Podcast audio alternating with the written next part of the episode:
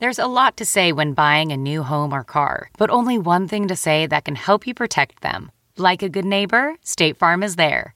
And just like that, a State Farm agent will be there to help you choose the coverage you need, no matter where you are in life. When you need coverage options, your State Farm agent is there to help, on the phone or in person. Like a good neighbor, State Farm is there.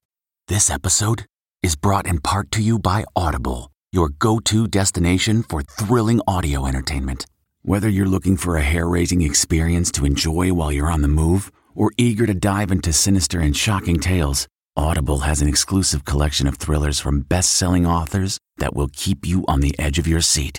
Like James Patterson's first audio-only thriller, The Coldest Case.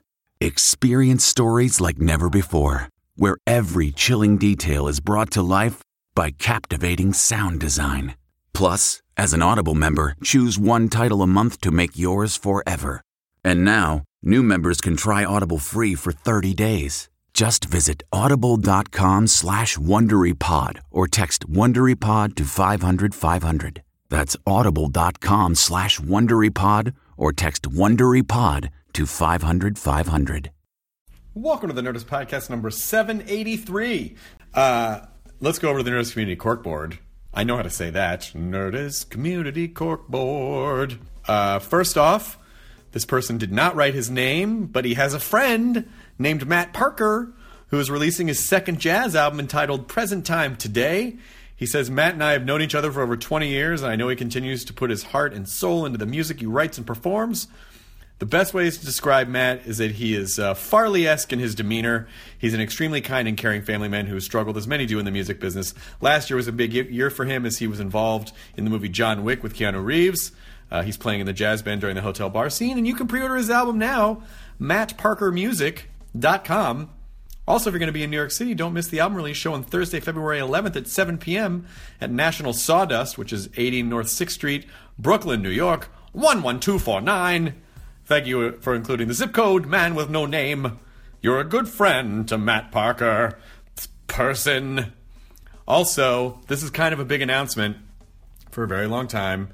Listen, I know how I have always been about sports. I know. You know, I was very dismissive of it. You know, because I it's not, it's not like I was good at it in school. And I was into all of the things that were not sports. I excelled at all of those things. So I developed a hatred for it because I don't understand it. And I used to shit on it all the time. And I shit on it a little bit in this podcast because they preempted uh, the X-Files with football. But that's a specific story that I think you would back me up on. But then when we started doing the podcast, I came to understand that there was a section of nerds who actually do appreciate sports. Fantasy sports, regular sports, stats, numbers. And so it broadened my horizons, and, you know, I was being the same kind of elitist douchebag that sports people were to me when I was growing up, and that's no good to treat the, to be the same way. So a man named Jonah Carey, uh, who used to work for Grantland, comes on the podcast a while back. We become friends. He's incredibly smart, incredibly nerdy about life, uh, pop culture, and sports. And then uh, Grantland goes away, and not that long ago I get a call from Jonah Carey saying, what do you think about Nerdist sports? And I said, God damn it. Yeah, yeah. I mean, just the right person hasn't come along to do it. You may be the right person, Jonah Carey. So, premiering January twenty-ninth, right here on Nerdist, the Jonah Carey podcast. Interviewing athletes, comedians, celebrities about sports and more. I may even pop up on one.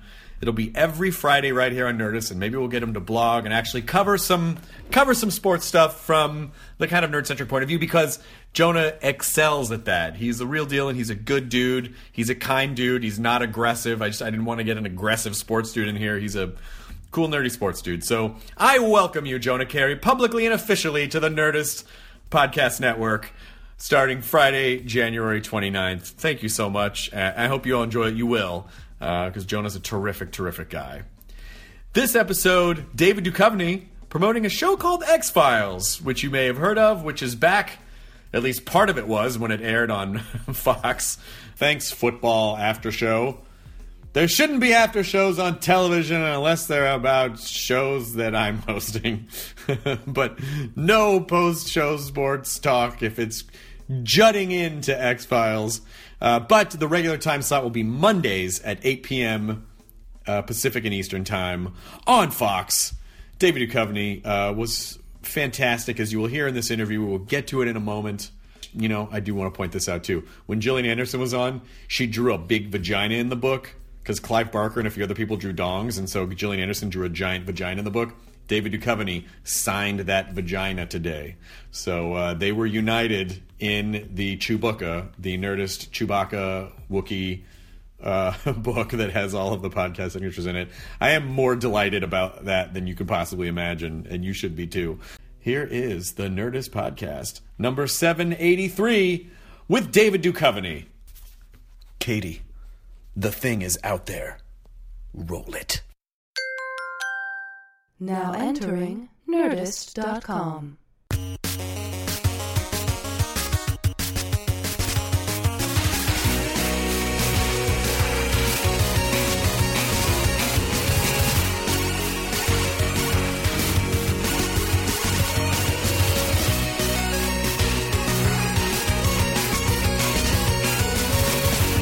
Matt! I made it back from the East Coast! How did you do it? Uh, well, I, I lucked out with all of my flight booking. I had the nine twenty-five flight last night, and it was like the second flight to leave J F K of oh the day. God. American just canceled all their flights, but Delta Delta really hung in there. I was supposed to do shows there all weekend, and I was like, I don't think I should go. And no, then you, they canceled them. You were right to not go. And then people were like, it hasn't even started snowing yet. And then apocalyptic ice forest. I was... It, We were like, it, the forecast changed a bunch, and we were in Midtown, and I, they said we're going to get maybe eight that, inches. That was, you can say that's the way I drink. Duchovny was nice. He just requested a, a bowl of water, and that was it. Uh, I'm I'm surprised you made it back this early, actually. I thought it, I thought it would be like a day or two more. I was pretty stoked. It took twenty-five and a half minutes to get from fiftieth Street to J F K in a cab. Because no, no one was on, on the road. road. It was yeah. amazing.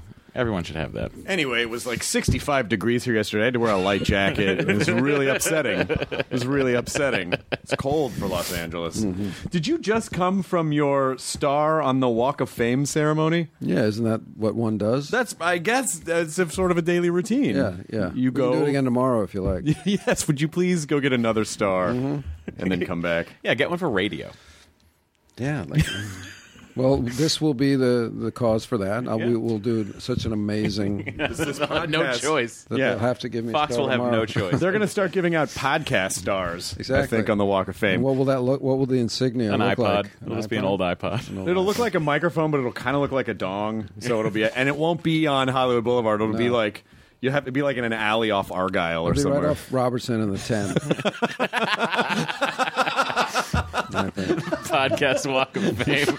Saddest thing ever. Way over. You can't actually walk. No. By it. You know, Culver you City's very over, nice. Like it's it. very, it's right near the courthouse, across from the yeah. gas station. It's right. like right there, right in front of that mobile station. Right. Uh, thank you for doing the podcast, and congratulations on the star, thank and congratulations you. on X-Files. And it's get, it, listen. I don't know if you're aware of this.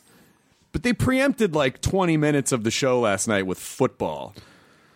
Well, yeah, I mean football. It's uh, you don't know when it's going to end exactly, so it's it's hard for them to. No, fuck to that. It should have been over. It should have been over. Do you, it's like you got to hear the breakdown. No, you don't have to hear the breakdown. hear the, breakdown. The internet is the breakdown. Well, actually, the, the post game show was completely useless. I don't know if you if you tuned in. Well, the, no, I don't understand football. Yeah, well, the, the post game show is, is is meaningless and and unnecessary. And then that happened after. If they had just cut the post game show, they probably could have started the show on time. But it felt to me.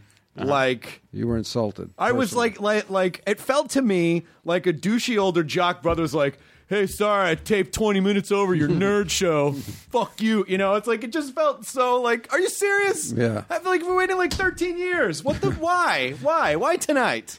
Well, you didn't miss it, did you? No, I watched it. Right, I okay. watched right. it. It's like uh, John McNamara, who's uh, show running uh, Aquarius show I'm doing now. He said. Uh, I can't believe it. The, the the football guys ruined my life in high school. they continue. They continue. Right. It's just like an unnecessary T V wedgie for everyone, but but it was great, and it was so uh, it was it was so great to see the uh, Because I guess in my mind I thought, oh, are they gonna what what what's the new opening sequence gonna be? Are they gonna update? And it's exactly the same. It's exactly the same. Well, sixteen by nine. It just all right, Matt. You know, all right. It's one of those slightly guys. Different. Yeah. Oh yeah, yeah. Oh, he is one of those different. guys. I'm, I'm not talking to him. Join the club. It's like your chair just kind of swiveled. The body language just sort of iced him out a Typical. little bit. He's just back uh, over in the corner he, there. He's got a conspiracy idea. I know he does. I mean it. Yeah, well, it saves money too to do the. I mean, it's it's a, it's a win-win credit sequence. It is. It really is. We already have it. You might as well just tack it. Why on. Why not? And it's the kind of thing where an actor, you hate shooting a credit sequence. You're like, fuck it. I don't want to shoot a. I'm working hard. I'm doing yeah. the show. You want me to fucking go shoot a credit sequence now? Can't you just take footage uh, from the show? I gotta, just... I gotta, I gotta fall into a handprint. uh, Which they shot in real time, right? Like they dropped well, you. That was, that was a good day. That was a really good fall day. Fall into a handprint. It's like I'm looking at my call sheet. Mulder falls in the handprint. What? Oh, it's the credit sequence. Oh, cool. Ah, damn all right, it. all right. I guess I'm gonna... that'll be that'll be fantastic because everybody tunes in for a credit sequence. But you know what though, you in a way you do because you. I, I probably like ten years ago, I, I was watching, and I had watched the original run, but you know F X was running X-Files every night, so it was just one of those things. Like when I would get into bed, I would turn on X-Files, and it was just and the credit sequence. As nineties as it was, was so comforting to me, mm-hmm. and the the this, everything about it was just so it just felt so, so listen, nice. Listen, when I watch Cheers on Netflix, I don't skip that. I let that whole song play every time. Every time. I'm, I'm liking you more now. So the thing is, like uh, you know, like Modern Family's credit sequence is five seconds long. I think what's good about a credit sequence is it's like the show starts, you you, you get ready, mm-hmm. and then. The teaser ends, the credit sequence starts, and you know you can run and go take a piss or get some food. Right. And you want a good, healthy credit sequence that allows you yeah. to go do those things. Yeah, and you know, if you it's just that attention spans are so short now that networks are like, oh, we can't let it no, for like we can't for like two seconds. Well, it's like when you watch The Simpsons and they do the short one or the long one. When they right. do the short one, you're like, this is packed with jokes. Yeah. yeah. Or, you know, if you go back and watch like seventies television, they're like three-minute credit sequences yeah. that explain the entire plot of the show. Or yeah. you know, if you, uh, you sit through movies now, credit sequences are it's it's a it's a big question because when I when I when I directed a movie, I, I got some good advice from a director. He said, you know, you've got you've got like eight minutes to cat to grab them. You know, they're sitting in their their seats. They came here to care about something. They didn't They didn't pay money because they don't want to care. Right. They, they do. They came out because they want to get take a ride with a story. But if you fuck around with like an eight-minute credit sequence, you're you're pushing it. Then you got one minute to catch them. Yeah. Know? So it's like... James Bond has earned it. They can do that. That's it. Well, because people now enjoy that. And I think what you're saying is like the X-Files credit sequence is something. It's just something in and of itself that people dig, I guess. I don't know. It's its own thing. It's right. kind of its own it's thing. It's like when they get the music. Like they love the music. Oh, the music. I'm yeah. like, yeah, fuck the music. Yeah, the music made the show. Yes. Yes. I the show's in. a hit because of boop, boop, boop, boop, boop. That's why it's a hit, people. I tune That's in for that exactly and right. beautiful shots of Vancouver. Yes. That made it a hit. Yes. True. What was the episode True about? Story. I think he was falling into a handprint. Yeah. I don't know. It, just, it was fantastic. I was mesmerized. And chilling. That song. I have to see that song on T V every week. I mean, I wonder, I, I wonder if Chris Carter did the Gene Roddenberry thing of like, I'm going to write lyrics to this so I get a share of this. No, the, here's the truth is Chris went to Mark Snow, who who is the composer who who did that theme. And he said, it has to be a spooky theme that you could whistle around a campfire. It has to get in your head and it has to stay in there forever. And they, they fooled around with stuff and it actually became like whistling. Yeah. It was like that was the whistling. And so he was right. I mean, he whatever the assignment was, was to make like an earworm. He did it. Yeah. And then Mark Snow, I was going on the Rosie O'Donnell show, and that's a long time ago. Yeah, that's I mean, yeah. There, there was go. there was a Rosie O'Donnell show. That's when she was still in love with Tom Cruise. Po- poss- possibly, I, do, I, I, I wasn't aware of that relationship, but uh, so I'm not I'm not I, I don't know much of what's going on. So uh, I was for some reason Rosie really loved the music. It was something that we were going to talk about, the music, and so I called Mark Snow and I said I'm going to go on the show and. uh, Rosie Loves the Music.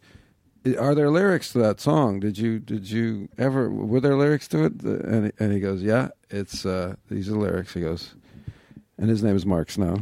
He goes, lyrics to that tune are, The X-Files is a show with music by Mark Snow. The X-Files. Oh, sorry, sorry. So those are those are the lyrics. That's actually not far off from what I would sing when it would come on, which is just X-Files, X-Files, X-Files, X-Files, X-Files.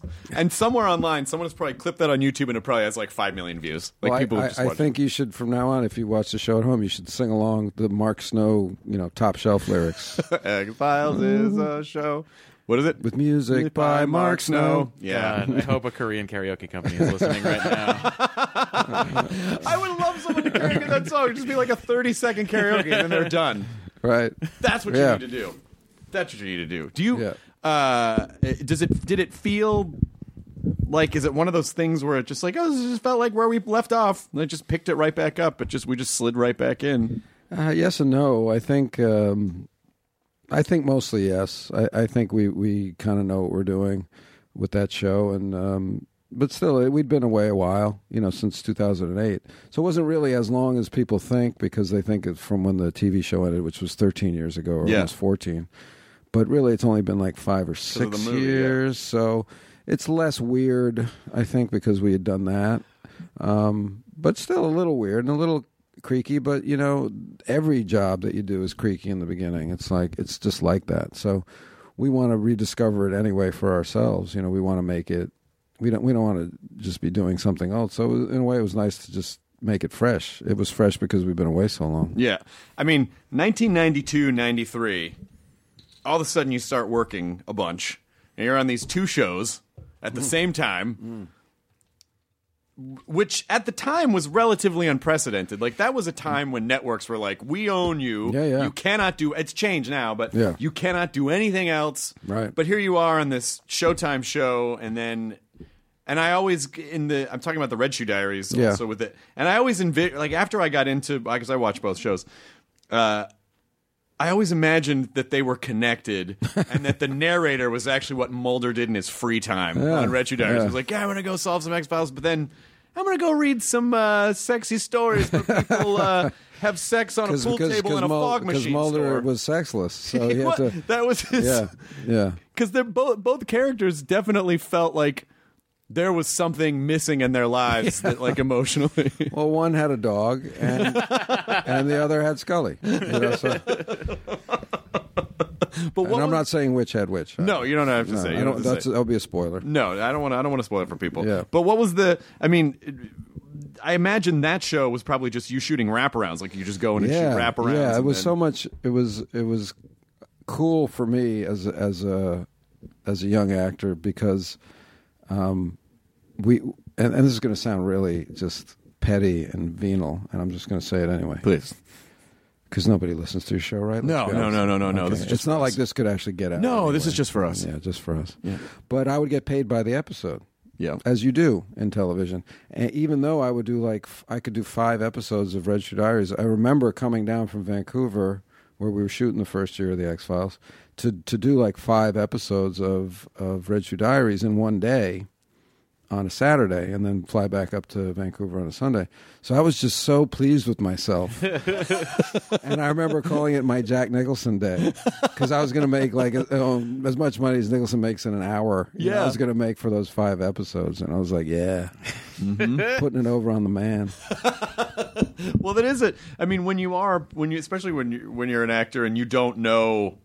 Because you could go another two years without working, and exactly, so you exactly. you really do have to hoard as much as you can, because you just never know when that's going to go away. You don't know. You don't know. You still don't know. I mean, so it's uh, it's a freelance job, and and uh, it's a lot like being an athlete. You know, you have a you can have a very lucrative career, but it, it's, it can also be very short. Yeah, you just don't know how long how long it lasts. How long were you on X-Files before you felt like, oh, you know, this actually I think is... I could buy yeah I could buy a car maybe. Uh, this is actually a thing that is, yeah, might be around pro- for a while. Uh, probably the second or third year, maybe at the end of the second year. Yeah, maybe really solidly in the third year when we started to do, like, it, it, it, it occurred to me, and I could see that the shows that we were doing were just big T V shows, that it wasn't just this this niche sci-fi show, that we were actually, we were kind of making movies every week, and it was like, wow, this is, we're doing something different from other television that I saw. This was before cable really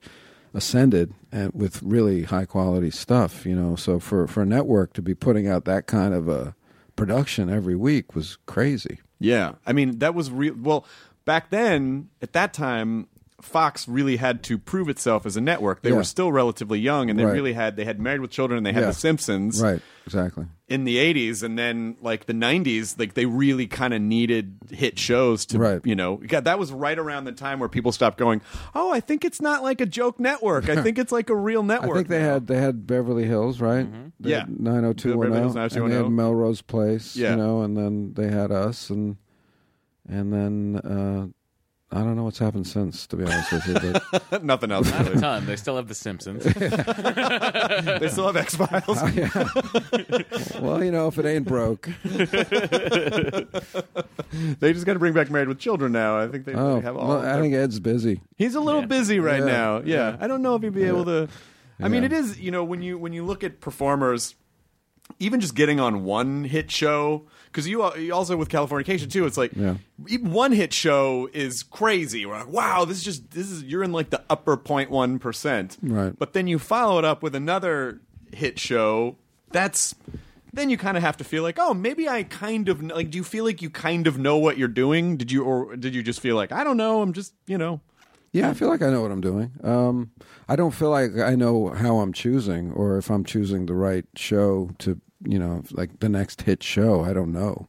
I, I just kind of go with my gut. If I I can see myself doing something or I could see myself doing it for more than a year or whatever, something like that. Um, but no, I don't know. I don't know what I'm doing in the professional sense. I know what I'm doing when I get on set. I know what I'm doing as an actor. Um, I know what I try to do. I know, I know I keep learning. I know I keep trying to get better. So I kind of look at projects as how's that going to help me, uh, you know, do something new? How, how am I going to challenge myself in some, some weird way? Because you were on Californication about as long as you were on the first run of the X-Files. Yeah, yeah, about seven, seven, years. seven years. Yeah, yeah. That's crazy. I mean, it just, it just doesn't. For some reason, X-Files feels like that was on for years ago, like twenty Forever. years. Yeah, you know, yeah. Californication. Oh, that a good no, that was seven years. I think because uh, you know, X-Files just syndicates, right? So it, it just seems like it never went away. But Californication is tough to syndicate. It's kind of dirty, you know. So it's hard. It can't really play on uh, free T V.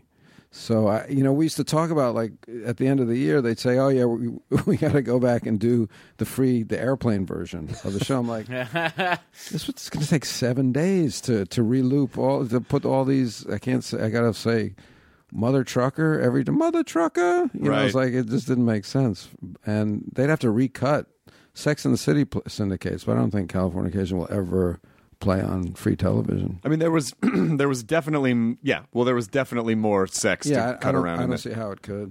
It would be like a very short version. uh, here's a five minute Californication. This is about a writer who just has a bad day. yeah, like, there's no and he's drunk and he's passed out. He never gets laid. That was a great show. That was fun. I love that Evan Hamler. Did you develop that show? No. But you were a producer on it. Yeah, yeah. Well, they came to me with the uh, project and uh, with the the script. And Tom Kapanos had written, he was trying to do a show. And he had written this uh, spec movie script, or like seventy pages of it. And his, it was his wife who said, you know, because Showtime wanted to work with Tom. And the, and she said, why don't you give him that spec script about that writer, you know? And so he did. And they said, yeah, we'd love to do this as a series. So he turned it into a pilot. I got the pilot and... It was right around the time I was coming off the X-Files uh, a couple years earlier. And I was kind of frustrated that there was no no comedies that I was seeing that I could do. You know, there was like no comedies that I could find to do in movies. I did Evolution. That did okay. But I couldn't really find, even that I was kind of a straight man. I really couldn't find my kind of comedy, like what I wanted to do. And Californication came closest to that, you know, because it was kind of, it harkened back to like the seventies and... movies like Shampoo or uh, you know Harold and Maude, kind of adult humor, yeah, very ironic, very dark, And I thought, yeah, I can do that way better. They're not going to ask me to do Night at the Museum. They're not going to ask me to do Dumb and Dumber, even though I wanted to. You know, I wanted to be asked, but then it became clear to me that just I didn't have the persona or the look or whatever. It wasn't going to, that wasn't going to come my way. But I wanted to do comedy, and so it was on, it was back on T V. That wasn't necessarily something I wanted to do, but I thought, okay, this is the at least this is the kind of comedy I want to do. I don't care where it's going to be. We'll do it on T V again. I'll come back to T V and do it that way. So, I mean, that's so strange. It's so funny to hear how. I mean, do you feel like you got pigeonholed in some ways? Because your your appearances on Larry Sanders were pretty epic, and so I think from that it's like, oh, well, clearly this guy can I, do comedy. I, I think it's it's it's not so much that I can't do comedy. It's more like the kind of comedies that get done now, the kind of comedies that are popular now, the tone of the comedy, especially at that time. It was more like uh, it was more like Jim Carrey stuff and Ben Stiller stuff, which I love, but it's not it's it's not me, and it's it's not what I do, and I, it's not what I can do. I couldn't even do it, so it wasn't the prevailing theatrical movie release comedy that was happening. I can't think of a comedy that maybe I could have been in in that Paul time. Paul Blart Mall Cop. Yeah, so I don't see me as Paul Blart Mall Cop. No, David, think about it. Well, I like, segue? I like you as a producer. I've, I've, I've ridden a hoverboard. You could be Randy Blart, his brother, his much more intense brother. Exactly. exactly. Yeah, so you see where I'm going. So, yeah, so Californication came. It was like, okay, this is a, he's like a man among men.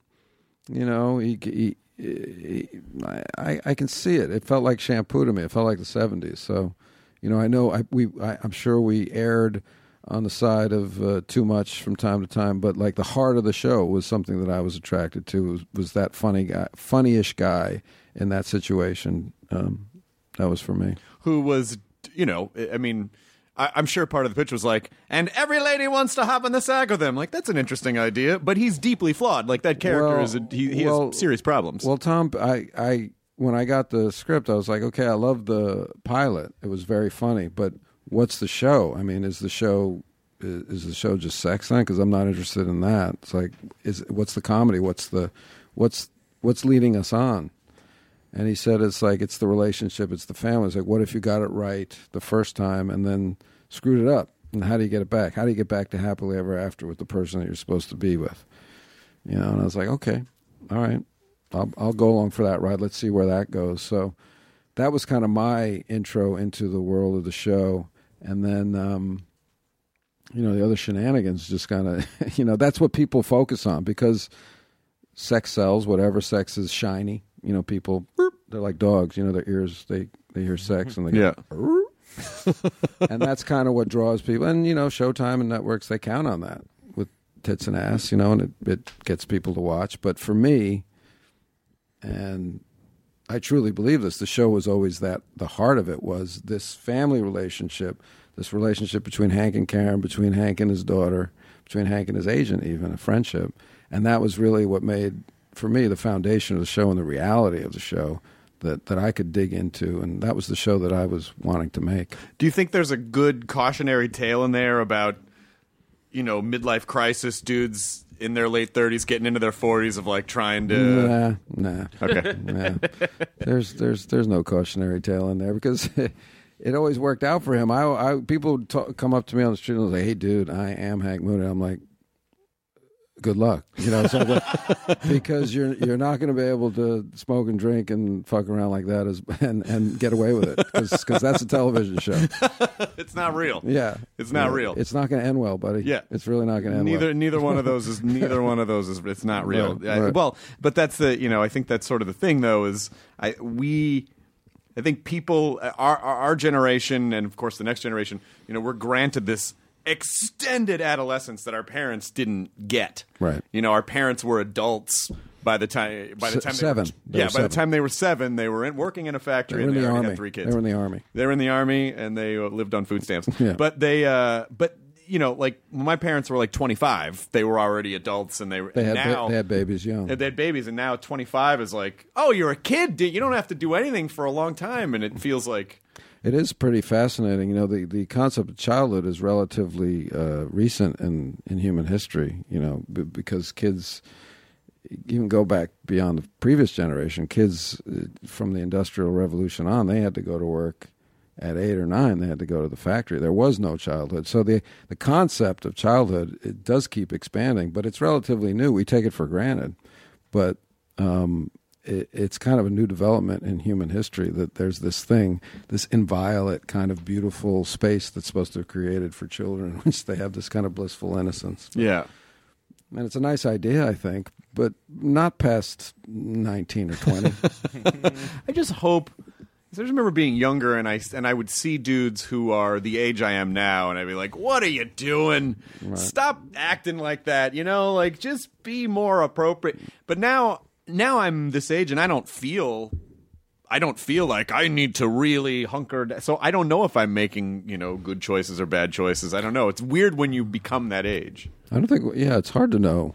You know, I, I think you just have to make choices from some sense of integrity, you know, some sense of honor and integrity somewhere, somewhere inside you that you're, you know, it's something that you make up, your own moral code or whatever it is. But, you know, I'm I'm, I'm sure you're making some good choices. Uh, there's some decent choices. There have been some good choices. You're in a nice room. This you is a great some... brick room with uh, a, a nice uh, yeah.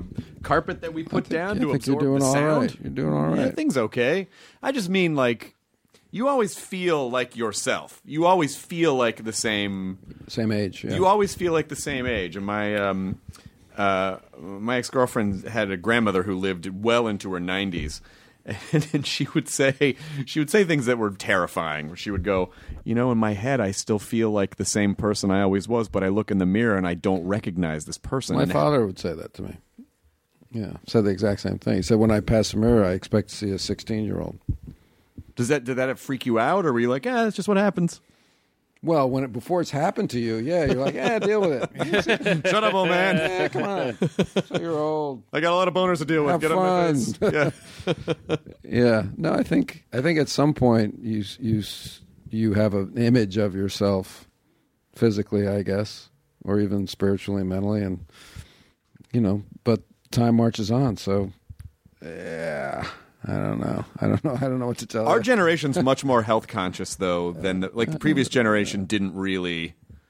They sort of lived like madmen through most of their lives, but I right. think now people are more like, yeah, maybe don't drink everything and eat everything, and maybe right. exercise a little bit and plan ahead. Yeah, my mother was pretty much on the vanguard. She we had yogurt for dessert. Oh wow! Yeah, it was like yogurt. But she was uh, she was an early health food person, Meg Duchovny. I mean, you're, yeah, your mother was Scottish, right? She is Scottish. She yeah. is Scottish. Yeah. Yeah. She renounced... They don't take that away, Chris. Well, they almost seceded from the European... There was a from, second from, where from, it almost happened. Great Britain. Yeah, yeah, but then no. Yeah. So she's actually she's actually from Scotland. You know, she would say that, and it's weird. She is actually Scottish, but oddly, her parents came... And this is true... Uh, This shows the, the economic savvy of my forebears. They they came from a uh, a, ra- a post-war ravaged uh, no no post World War One ravaged uh, Great Britain and came to America for the Depression. Had three children and then moved back right as the Depression was lifting in America to go enjoy it again. In Great Britain. They just felt comfortable that way. Yeah. They just... So my mother, of all people, who really identifies herself as Scottish, was born in Queens, New York. Oh, wow. Was actually born in Queens. But when she was two or three, they went back to Scotland. And then she, and then your dad was... Then they met in Europe after World War Two. They met in Rome or Paris. I can't remember which one. They fell in love and married and moved back to the States with my dad, who was from Brooklyn.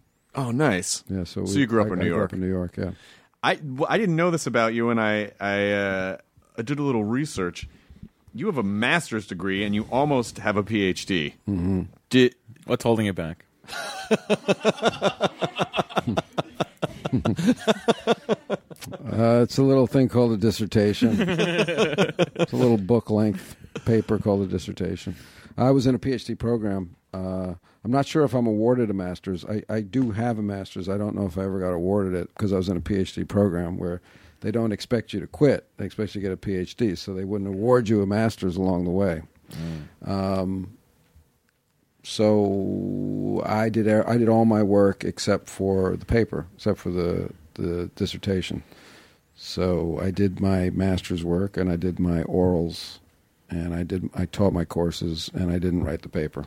Now this was at Yale, correct? That was at Yale. So did you ever does it ever sit in the back of your head and go, God, you know, maybe I should just take like six months and just bang it out and get the fucking P H D and be Doctor Duchovny? Yeah, I think about that all the time, but I think it would. It, six months is, is, is not enough. Uh, I don't know if I could do it in six months. I'm also not sure if there's a statute of limitations on my schoolwork. Uh, yeah, I'm not sure. I haven't really uh, ever investigated that. I've been waiting for the honorary degree. I will take that. I, will, I mean, at this point, I'll take a doctor of letters, or whatever they give you when they give you an honorary degree. And will you feel like, will the completionist part of your brain be satisfied at the point? Okay, good, I got it. I don't. No, don't, no, no, no, it's all bullshit. But, um, you know, if it had been, it really would have taken another year of my life at that time, and I just didn't. I just knew that I didn't want to be a professor, and I, just, I felt like I was getting old. Not getting old, but getting older, and, and there were other things that I wanted to do. And I'd been in school my entire life at that point, and I was twenty-five or twenty-six, and I just thought, you know, I'm, I keep on doing these things that are taking me down this road, and, and I want to get off this road, you know, so that was... I just kind of jumped. I never even told anybody that I wasn't going to write it. I mean... You just stopped showing up one day? I hope that my professors don't listen to your podcast. No, that's just for us. I think that they're probably expecting me to show up again at any moment. There's some poor professor who can't die because he's like, oh, he's going to come in. I don't know why I made why it weird European. I don't know. I just... So because, you know why? Do you want to know why? Yeah. I will, I will give you the matrix code behind my thought mm-hmm. because I know that your P H D was going to... to have something to do with poetry. Mm. So I assumed this was like a European professor. No. Okay. It was it was English literature, so no, he didn't have an accent. Why are you racist against me, David Duchovny? I am not from here. I just became that something was a totally, totally different. different accent. Yeah. yeah, well, he's very versatile, he's this guy. Professor. You started yeah. Italian, and different now you ended up... Yeah, yeah, what's the problem? Oh, now that's just racist. No, you're no the one racist. Actually has that accent. No, fuck you. uh... But it is. It, I mean, when what do you have to like? What's what does a three hundred page dissertation about poetry have to be like? What do you yeah. what do you have to express in a P H D? And does it have to be in rhyming couplet? Oh my God! You're loathing me. Uh, no, doesn't have to rhyme. Uh, it has to basically be a book of criticism. And I, in order to sit my orals, which was a nerve wracking experience, it's basically like sitting in front of a tribunal of experts on their particular field. They know everything. And you are you are coming in, there's six to eight of them, and you're responsible for, I think, ten of thirteen possible subjects. For instance, Shakespeare, nineteenth century novel, mm. uh, twentieth century American poetry. So there are these big areas that you can be responsible for. I remember I didn't want Chaucer, so that was one I couldn't do. I didn't want to do medieval poetry, it was two. So I added like ten out of the next eleven I had to be responsible for. And this guy is sitting, who's going to ask me questions, is that's his field. Like one of, each of these guys is a total expert in a field that I'm trying to front my way through in this ninety minute conversation, oral examination in front of these Yale professors that I would have studied all semester for. While I'm teaching there, I'm just I'm just filling in all the gaps in my education. I'm I'm reading everything that I didn't read in these areas that I'm going to be tested on because the people that are testing me know everything. Yeah.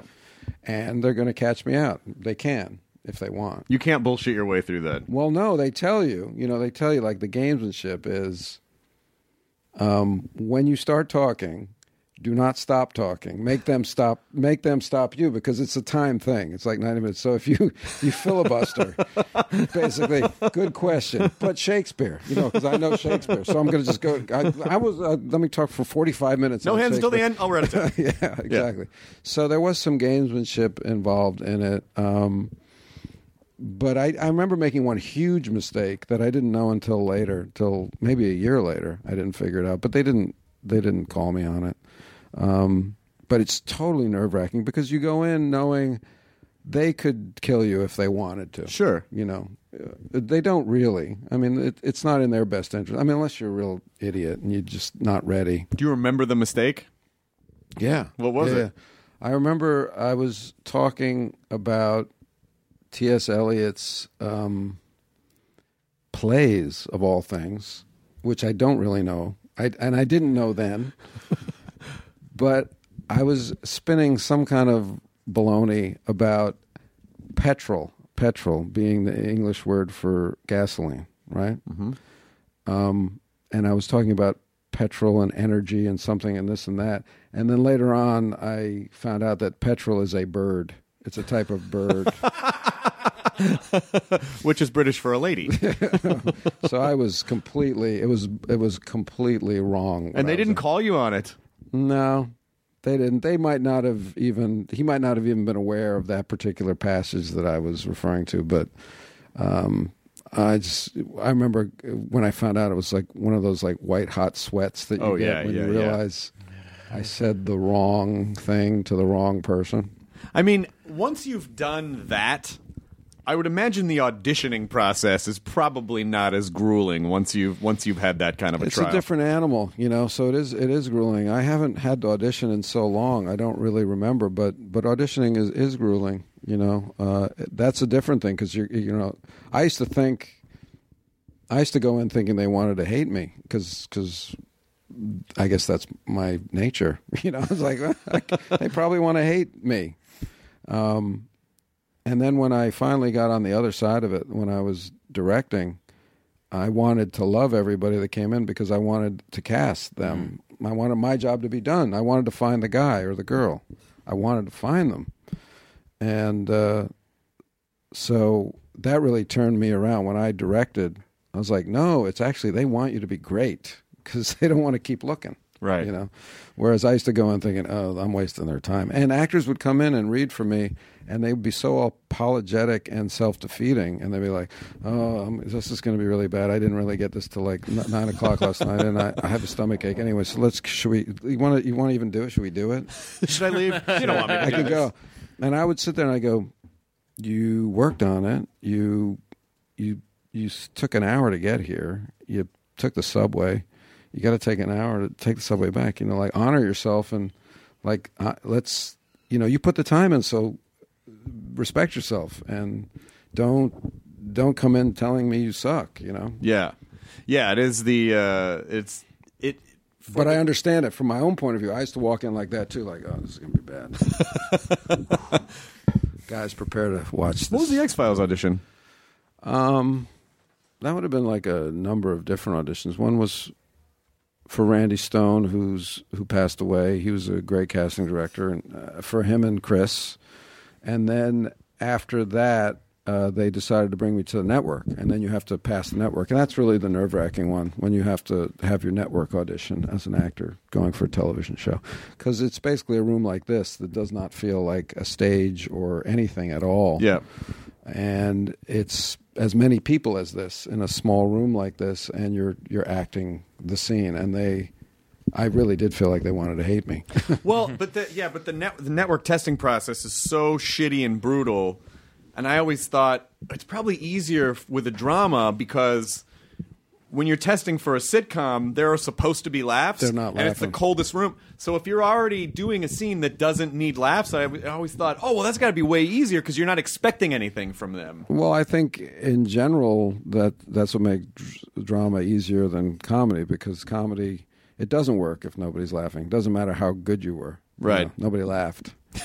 uh, so comedy is, is a different animal and, and a tricky one, and one that's really interesting. But... Uh, The dra- yeah, I don't know. I remember it was it, the rooms just feel like there's no air in them, you know, and, and it's it is a brutal process and has nothing to do with, with acting really. That's the that's the weird thing is the, all these hoops are set up and in a way have nothing to do with what you're going to do when you show up and do your work. So you'd think that they'd find a way to do it so that you'd really get the best people for the job, but that's no. that's not the way it goes. No, and especially now.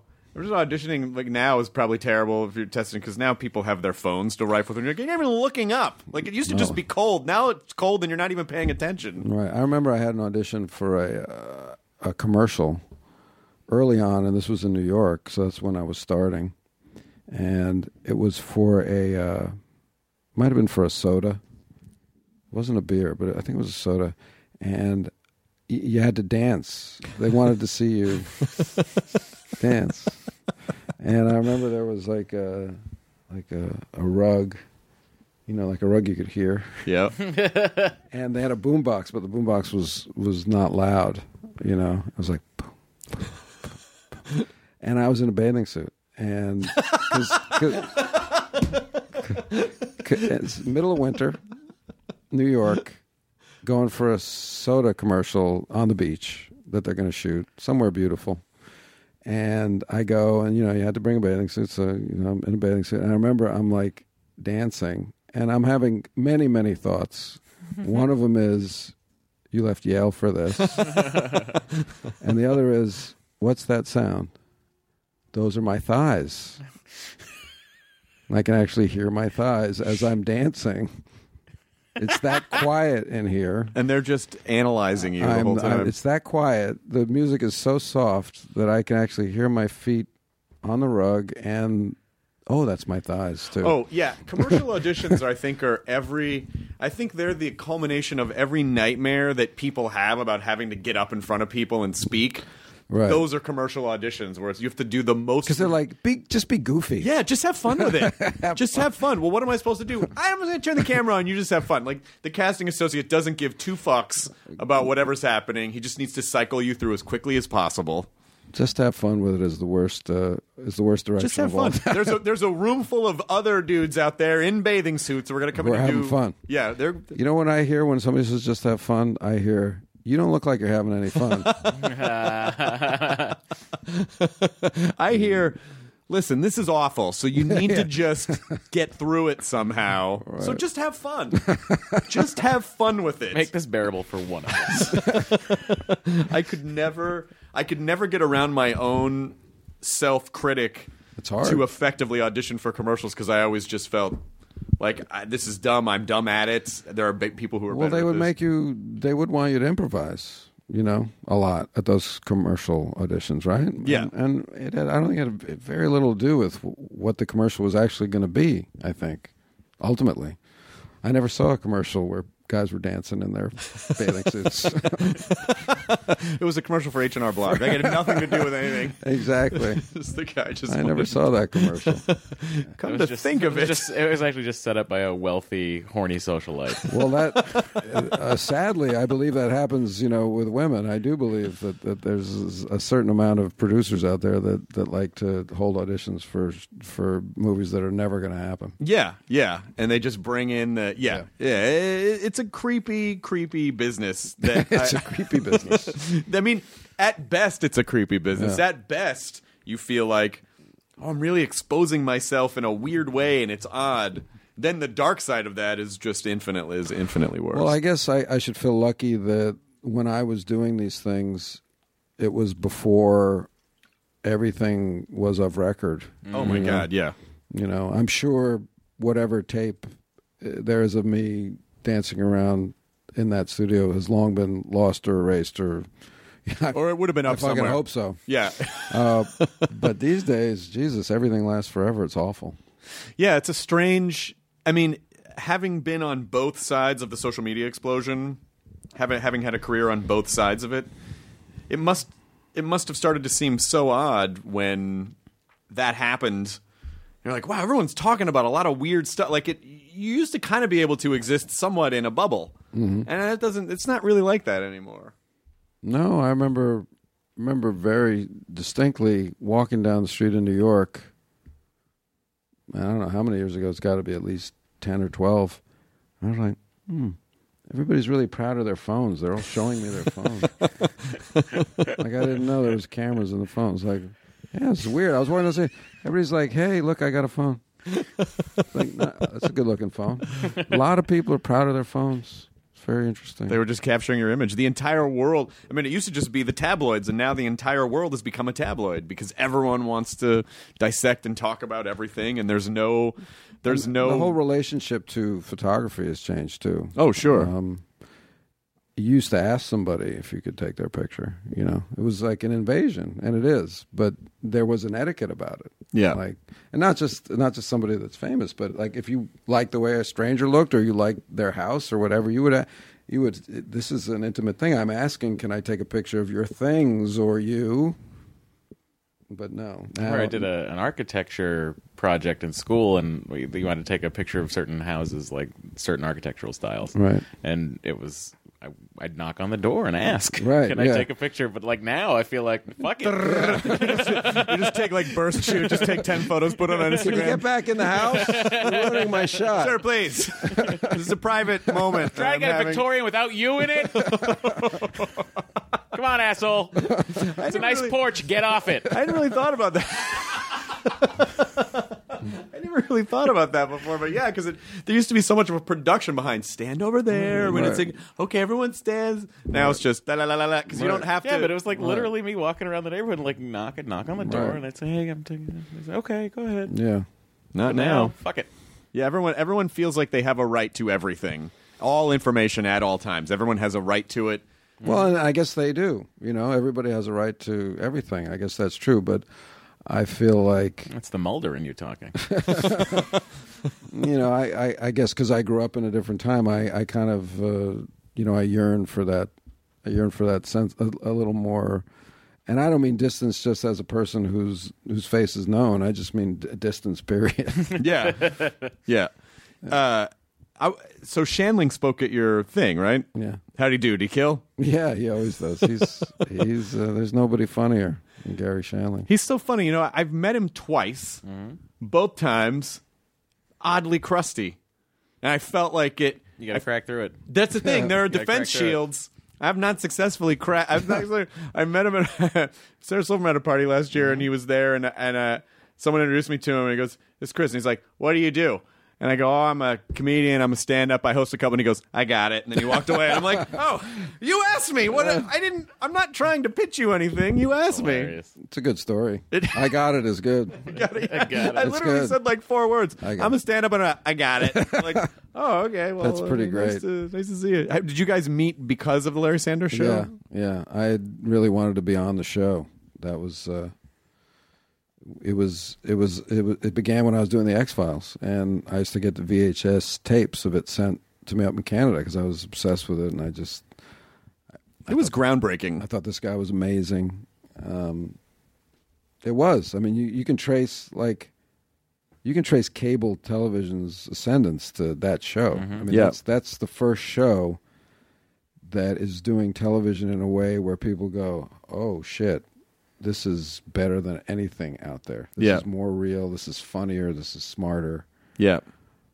And I think people forget that, you know, because cable was smaller back then. Didn't have the numbers or the awards. But it had the freedom.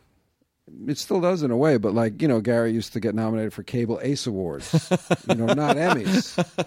When now he'd be winning all the Emmys. Oh, absolutely. But, but back then, you know, Cable Ace, and maybe towards the end of the run, Emmys finally... started to... Yeah, Tambor's got enough. Yeah, got started to acknowledge the show, but started to acknowledge cable, I would say mostly because of, of Sanders. I mean, there are so many things that are that people listening have not seen. I assume everyone's seen the Larry Sanders show, but if you haven't, you should watch it so you can see how many things are derivative of... And, like, people still pitch shows, and they're like, well, it's kind of a Larry Sanders right. take. And, right. and, and I don't even... And I think some of the times people pitching haven't even seen the Larry Sanders show. Right. They just They just know it's like... Show within a show, docu-style comedy. Right. But also just the idea of the celebrity cameo, yeah. which is pervasive. Uh, I like to think, you know, Gary and I did the man crush thing early. You know, now everything's a man crush. Mm-hmm. Um, inside show business, that kind of stuff. But the thing about Sanders is it, it's just so, so human. You know, Gary was so... painstakingly real, you know, in the way he ran that show. And there were there's no cheap jokes, you know. There's great jokes, but none of and they all come from character. You know, it wasn't like sitcom setup joke, setup joke, setup joke. It was like the jokes arose from the character, not not the jokes. Yeah.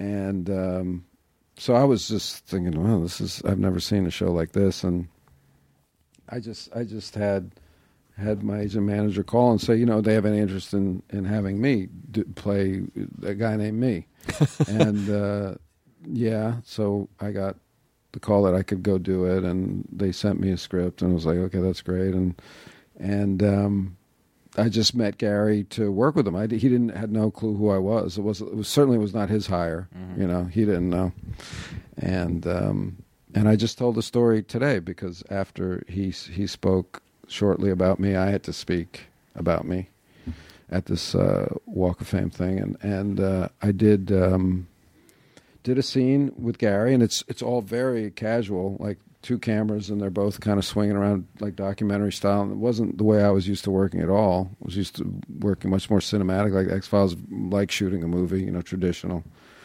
And it was quick, and I didn't know so much was going around. And, and I did a take, a couple takes. Gary turns, and he looked at me, and he goes, "How old are you?" And I said, "I'm thirty-three. He goes, "What took you so long?" You know, and I was like, "Wow, all right, that's really cool." Yeah, it was like the weirdest compliment and the best compliment uh, coming from him. And after that, uh, it's very hard to get a compliment out of that guy. Right. Mostly, it's just, "I get it." Yeah, yeah. So um, you know, and I said, and when, after I told that story today, uh, Gary said to me, "I was going to tell that story," and I said, "Well, I'm glad you didn't, because that would have sucked. Because then I would I would have had nothing to say." You could talk about T S Eliot. Yeah, petrol is a bird and gasoline. Here's your PhD. Flight is you... energy. Well, that's, kind of, that's kind of shit I was saying. Yeah, of course. Had a good day. I got my star on the Walk of Fame and a PhD. It's right. Like typical, yeah. You know, just typical Los Angeles right. day. Mm-hmm. So what now? Like now, are you are you still are you off from Aquarius? Are you off? No, I'm shooting Aquarius. You're right shooting now. Aquarius right now. Yeah. And when, how quickly did X-Files come together? How did this iteration of X-Files come together? Because it, I, I like the like, word iteration. I use that too. Yeah, I, I like iteration. Well, that's what it is. Like, it's just yeah. This, I'm not sure what it means, but I like it. this incar- this version of... Because I, pref- I really don't like reboot. It's not, no, a, it's reboot not a reboot at all. I just don't like that word. You know, doesn't count. It's a reboot. You guys are all in it. Like it's. You know, honestly... Is that, is a reboot, a, can re- you explain to me what a reboot a is? A reboot would be if they recast the show, yes. And they change the graphics, and they, you know... But literally, what does it mean to reboot? It means to start something over, an old property. No, on over. a computer. On that's a computer, it, you, you well, start it over. Like, yeah. you, you, you, you turn it off and turn it on again. Huh. You're rebooting, you're power cycling, you're starting it over, you're you're freshening, you know, because when you reboot your machine, it closes down all the processes that you don't need, and it just okay. starts it fresh. All right, so it's not a reboot. No. It's not a reboot at all. To me, it felt like, oh, this is just an X-Files. Like, they just picked up, you know, like... You got Mitch some, Pileggi, it's not a reboot. Some, some, some t- you get mad at me, it's Pileggi. Oh, damn it. You know, I always say, like, you know, if you... If you're gonna lose your hair, do it young, because you will look the same age for uh-huh. like fifty years. That's what my mother always said. She said, "David, if you're gonna lose your hair, like it's a choice." I was gonna do it this weekend. Should I not do it? But Mitch, Mitch still looks, you know, like he's still, he just had a little bit of beard, but he looks pretty much he's the same. He's a handsome bald man. He's he a is. very handsome man. He's a very handsome man. But it didn't to me. It just felt like ah, a little bit of time had passed, but it's basically like they've they've picked it up. Right. And seeing Joel McHale as a conservative pundit is hilarious to I me. know, well, right? That's accurate. That's it. Matt, you're making a serious face. I just hope you can hear that through the microphone. Yeah, how do you how do you do that? Irony is dangerous, very dangerous. So, but I think the thing that was so great about having it come back is that it really felt like by the fans, for the fans. So many of our friends, you know, like Kumail, who does X-Files Files, and then hearing that you guys on a break when he was shooting, which I know was the literally probably the greatest moment of his life, and you know he's on probably the best great comedy show. on television great right show. now, and he's a brilliant stand-up. But I know doing that, I was so excited for him to get to do that. And then you guys, like in the middle of the night, go into a tent or a trailer and just talk, and then like podcast. It was a for tent like, for like twenty minutes. It was minutes, not a trailer. Twenty minutes or thirty minutes. Yeah, yeah. We were just like, he's like, can I, can I, can I, can I record this? I'm like, yeah, let's just, we were just let's talk about those shows that, that we hate. You know, let's talk about all the X-Files that we don't like. So we started doing that. I don't, I didn't hear the podcast, and I hope we weren't too dismissive of some of the shows that we didn't like. But that's amazing. We had a we had a fun time, and he's a he's a great guy, and um, I love their show. I I love Mike Judge, and I love that show. Do you, I didn't. I gotta listen to it now. If you guys are going through episodes, like oh, but he might have like gone over that part and just used later on when we maybe talked about stuff that we did like. Well, I think that's what's so funny when you're on a when you're on a show that becomes like a, a force in fandom, and people see the show as very linear, but you as the performer, it's just. I would imagine it's like you're living in your short-term memory because you have yeah. to get through shit tons of pages every right. day. Right. And then next episode, next episode. So people are like, what happened in episode? And you're like, I don't, did we do that? I don't yeah. even know. Did yeah. you watch the show? Mm, at first, I did. I used to watch it. Um, first few years, probably, I watched it. Uh, and then not as religiously after that. But um, I, I forget, you forget a fair amount. I remember strange things, you know, it's like life. Like, why do I remember getting a popsicle with my uncle when I was eight, and I don't remember, you know, my fifth birthday party? Right. You know, like, shit that they really made an effort to make special for me. And I remember this crap moment. Something is encoded in there that we, as humans, we don't know why. We don't know why we remember that. So making shows a little like that. It's like, no, I don't remember that great episode. I remember... like what I had for lunch that day when we were shooting that episode. Yeah, lunch was really good that day. Yeah. You're welcome, fans. I hope you enjoy I hope you enjoyed this look into the process. It was a flank steak. We ate it out of a truck. Yeah. Yeah, and then I went home and I fell asleep, and it was it was a, it was a good day. I mean, when you're on a when you're on a show and you know like this is going for a while, I should be happy, I should be thankful this is going on. But then at a certain point, particularly like, like seven years is a long time to do a show. And then you start feeling like, I, I kind of want to explore other things. I want to explore like yeah. how how much of the struggle do you feel like, I don't want to be disrespectful because I'm lucky to have a job. But creatively, I really kind of feel like I've yeah. done this guy and I want to go do other stuff. Well, it's hard for people to relate to, you know, people that have normal everyday struggles, you know, when they listen to actors complain about getting paid so much. Right. Having such terrific lives and how hard it is for them. Yeah. So they did not have the cut of meat at the lunch truck anymore, and I just yeah. couldn't take it. Right. So it's uh, you, you get it. You get it. It's it's it ultimately it's not a hard life, but if but if you chose a creative path in life and you chose to be an actor, you chose to be a creative person, that's really what you chose to do. At least in my case, I didn't choose to be on one show. That wasn't like my dream. That wasn't what I got into it for. I didn't I didn't think, oh, I want to get on a T V show that'll run till I croak, you know. So I ch- I chose to a creative life, and at a certain point after after seven years, I think I started to feel a little less creative, you know, and and um I just thought it was fair at that point to say, hey, let's all take stock right now. And you know, we all said this is too hard to do even five years. Let's let's quit after five, you know. But no, we kept going. Then there was like no end in sight. And I was like, well, you know, if I really am, if I really have my integrity and I say I'm a creative person, it should be no amount of money that should lure me back in a way. I should really go off and do, see what else is out there for me. That was really my thinking at that point. Because you've also directed and you, yeah. I know you released an album yeah, too. Yeah, it's not really... But, you know, I realize how from the outside in it can look disrespectful or ungrateful, but and maybe it is, but I didn't feel that way. I just felt like I was being honest, and I felt like, hmm, at that point I felt like, well, we're going to do the movies. You know, that was always the idea. We're going to continue on and do X-Files movies. So I didn't feel like I was killing the show. You know, I think I would have felt different if I thought I was killing the show. Um, but I thought, oh, you know, we all said we're going to stop the show at some point and do movies. So that was kind of my thinking at that point. Yeah. And at this point, you know, twenty-some years in, I've only seen the first episode. I'm going to watch. I But yeah. thankfully, uh, Fox sent me... Uh, they sent me all six of them. um, but... Uh, That's what my professor sounded like more. that was that was a better professor. Excellent point on the petrol. Wait a minute, where am I again? Where's, you, people need to where see is Duchovny? Where is Duchovny? We have to give him this doctorate. We just, he's, we, he's never showed up for it. I'd have gotten it just for the alliteration of Doctor Duchovny. Doctor David so. Duchovny. That's fucking... Triple that's, D. Triple D. Triple D's a triple threat. That that would have been... Uh, I, I kind of wanted to see it in the credits, just starring Doctor Duchovny. That would have been so amazing. Uh, that would have been so or amazing. Just David Duchovny, P H D. P H D. What? He's a... Are you fucking kidding? But she's there. Yeah, I know. He's a Didn't doctor. I see him in a Speedo and an orange juice commercial? yeah, yeah. That's He's what got his, a P H D? That was his dissertation. Like what that was. What the his... fuck is wrong with him? That was the orals. What if you went into the orals in the bathing suit and you're like, listen, I could talk about poetry or I could just dance.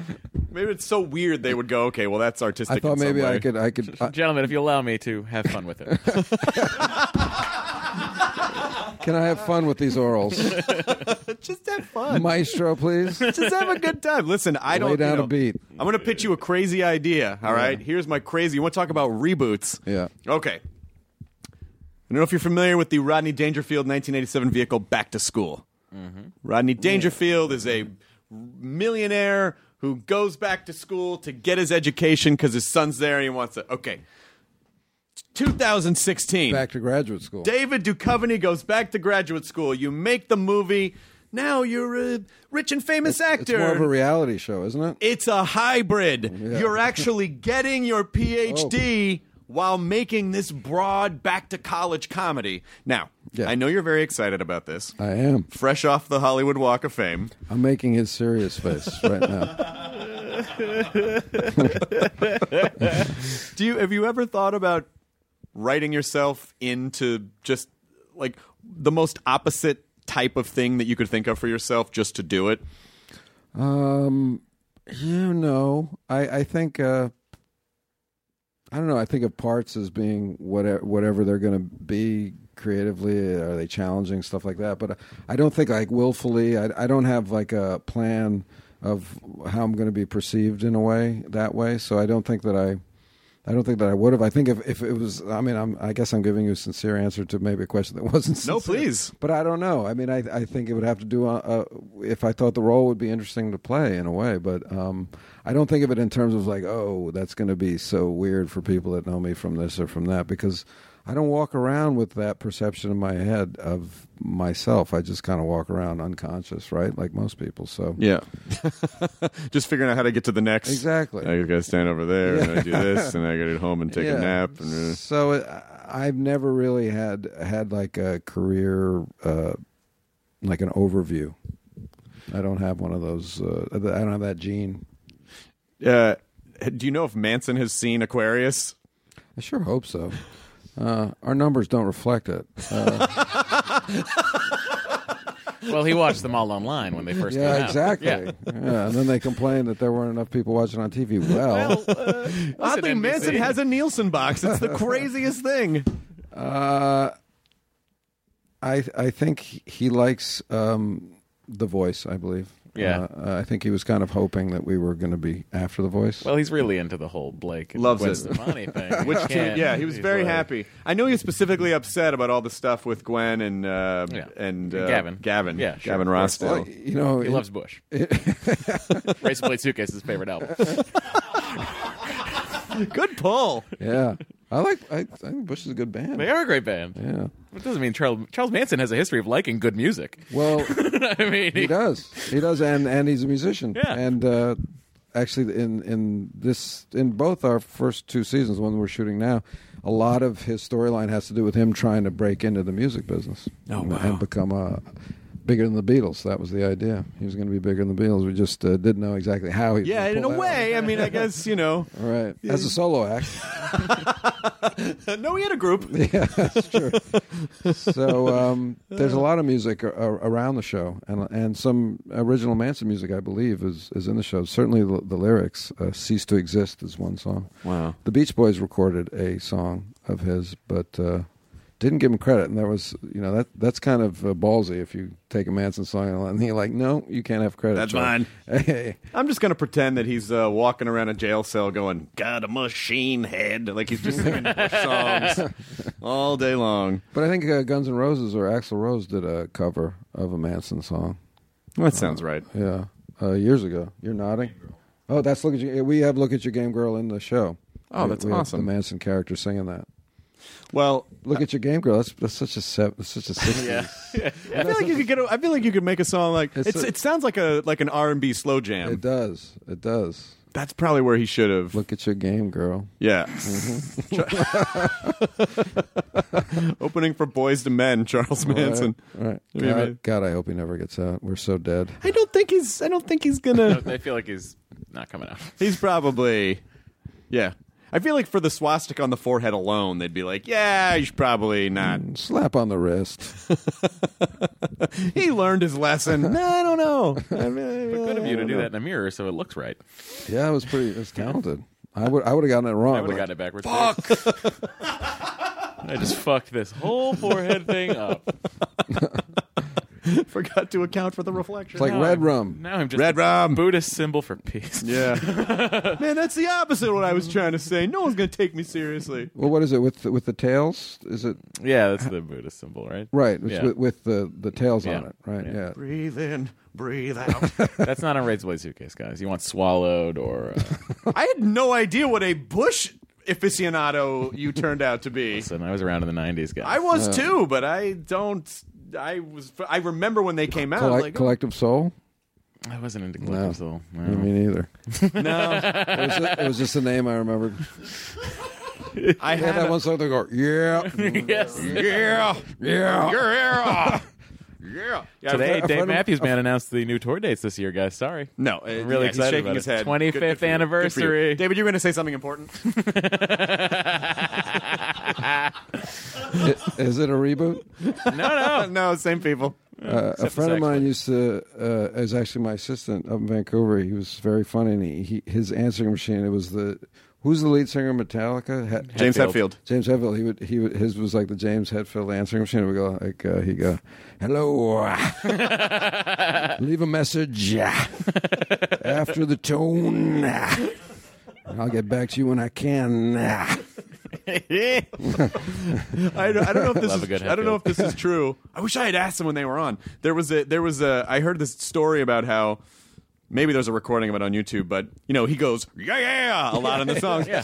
And uh, the, the producer was like, "Hey James, you want to try mixing it up a little bit? Have fun with it. Have fun with it." Yeah, basically gave him a have fun with it moment. Yeah. So he just uh, so he's in the song. And he's like, I don't know, "Woman, is that better?" You know, like, like uh, okay, just go back. Oh, is that for I'm, real? That's for, that's a for real story that I heard. I don't know if it's for real, that but that's an urban legend. If it Woman. exists, it's online. Woman. If it exists, yeah. it is online. Woman. Although maybe not. It's Metallica. They tend yeah. to pull a lot of stuff offline. We don't know, but I do. Uh, we have we have trapped you here for over an hour, and I want to I want to thank. Turn you the for... page. Great cover by uh, yes. by Metallica. Yes, turn the page. Yeah, yeah. Garage Incorporated. Yeah. Garage Incorporated was the name of that record. Yes. Yeah. You are a full. Of... Yeah, he's a nineties guy. Yes, I've been there. You know. He, Matt, he Matt can there. tell you anything about Star Trek, sure Star Trek: can. The Next Generation, yeah. oh, James Bond. I can, yeah. I can, I can do pretty well with the original Star Trek. Really? If you want to ask me? I will stay here. You ask me three questions that you think are middling to difficult. Middling to difficult. Okay. What was Scotty's? Not like Ben well, Stiller. So. Right, right, right. What was Scotty's rank? Oh. I got an easier one. That's bullshit. I got an easier one. So on the on the planet where they were forcing the crew members to fight, what was the currency that they were using to place bets? Quatlus. Yes. That's a much easier actually, one. We actually used Quatlus on Californication. Oh, you did? I was like, oh, no, that's too many Quatlus. It was expensive. I remember there was a scene with my daughter, and she came out with a dress. How many Quatlus is that? That's fantastic. Okay, that's two. You got a third one? Uh... Make it, you know, make it stuff from, from an episode, sure. Not like what was Scotty's rank. I mean, he's commander. What was he? One. Commander. By the end or during the during over? the during the run, and he wh- was third in command. Okay, when Kirk and Spock are on like the planet. Secretary of State. I mean, come on, Scotty's in control. Scotty's data. Yeah. Uh, let's see something. Dilithium crystals. Dilithium crystals, yep. Sure. That's an easy one. Everyone knows. Uh, hey, in the show last night, unobtainium, huh? Unobtainium! Uh, so good. Ellen, that's bullshit. What is that? What is that? Uh, what is it called when Vulcans have to mate Pon every fart. seven years? There yes! There he is. I answered that is. before you finished there the question. He is. There he is. Vulcan puberty. It's very volatile. It's the only time they're really, what, really okay, emotional. Okay, what does the old lady say when she wants it over with already? Stop fighting. Oh, I don't. Stop. Troika. Uh, Matt, he got, he got you. me. He got What's me. What's the drink that that little little baby, all powerful baby guy? Oh, Ron Howard's brother, Clint yeah. Howard. Clint Howard. What does he drink? Is it all dead? No. He, he has like he toasts them at the end. He's like, right. ah, I don't remember either. uh, damn it. What is the name of the big lizard whiskey. creature? The Gorn. Yeah, it was easy. That's right? very easy. It's too easy. That was easy. That was very easy. I love watching you guys bond over Star Trek. This is delightful. Give me, give me one more. Give me one more. Uh, I'm feeling good. Okay. What? What? All right. Here's one. What? Uh, what it is the Nerdist. What class? It? Yeah. What what class? I came prepared. I studied last night. You did a very good job. I'm going to give you a P H D at the end of this. What class of starship was the Enterprise? No, you see, look, you didn't learn your lesson. It's said many I'm times. I'm not into the military. It's on a I'm not it's into a galaxy that class shit. starship. Nope, that's the D. Uh, the D is a galaxy class. All the right. Enterprise is a. Hold on. Hold on. Ooh. It's a starship. It is a starship. Starship yes. Enterprise. Yes, but it is a class of starship. Uh, D?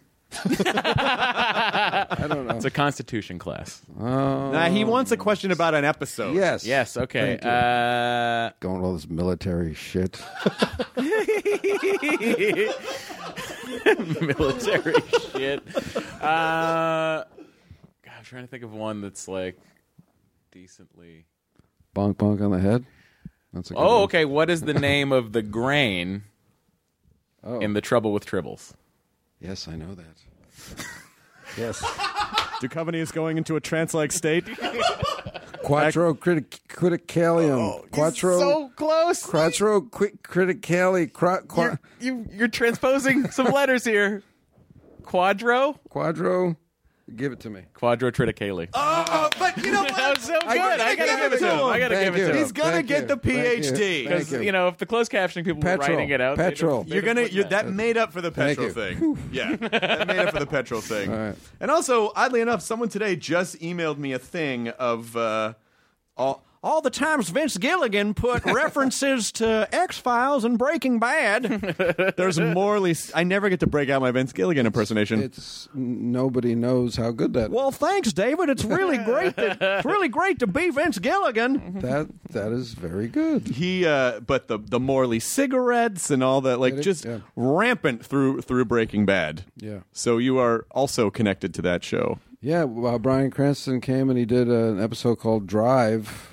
Uh, where and this is before Malcolm in the Middle, mm. so uh, I don't know where he got Brian from, but I just auditioned for the part, I guess, and, and Vince had written that episode, so ah. I guess that's where Brian and Vince first met. Yeah, I think that's where they first met. Brian had been around for a long time, yes. just oh, yeah. like kind of failed sitcom after right. fail, and there's like, oh, you know, if you're around long, if you if you work hard and you're not around true. long enough, not and... true. Brian is the exception. You yeah, know, that really doesn't happen. It's pretty amazing the career that he's found. Yeah, you know, so you can say like keep keep at it, keep at it, but it's it's really it's it's it's the exception to the rule that a guy makes it at that age after, you know. So it's it's quite an amazing thing he's done. But but then Malcolm in the Middle came, and then you know his career is kind of, his career is very interesting. He's been he's yeah. been tonally in very different pieces, quite quite extraordinary. Yeah, and I think, you know, every time stuff like that happens and people, it just sort of widens the scope of the industry to not put people in boxes and go, oh, this person who did a broad comedy could now maybe do a really Again, serious you would drama. Th- you would think, but I think with television now that happens because people get to get to go out and they, they do these, they can really stretch out in, in cable yeah. and, and, and take chances. Um, Whereas in movies, it, there's so much money riding on just one shot that people tend more to go with sure things because, you know, you don't you don't you don't get another shot yeah. in a movie. Or you do six uh, you do six episodes of X-Files, and how many Quatloos did they pay? Yeah, they, they they paid me in Quatloos. Well, thank you for All being here. All your Quatloos are vesting right now. Half in Quatloos, half in Bitcoin. oh, oh, you're fine then. Yeah, yeah you're was, you're totally okay. fine. It's going to be great. I'm okay. Well, enjoy your burrito, everyone. Thank you, David right. Duchovny, for thank being you. here. Congratulations. Right. Thanks. Now leaving Nerdist dot com. Enjoy your burrito. Are you tired of dating assholes? Do you want a Prince Charming? If so, we're filming a reality show. Sign up here. twelve American women are flown over to the U K for a bachelor-style reality dating show. There are so many questions about a show like this because it's so odd. These women have been told that they were going to be dating the world's most eligible bachelor. Prince Harry. What? Y'all playing with me, right? You can binge The Bachelor of Buckingham Palace exclusively on Wondery Plus. Join Wondery Plus in Apple Podcasts or the Wondery app.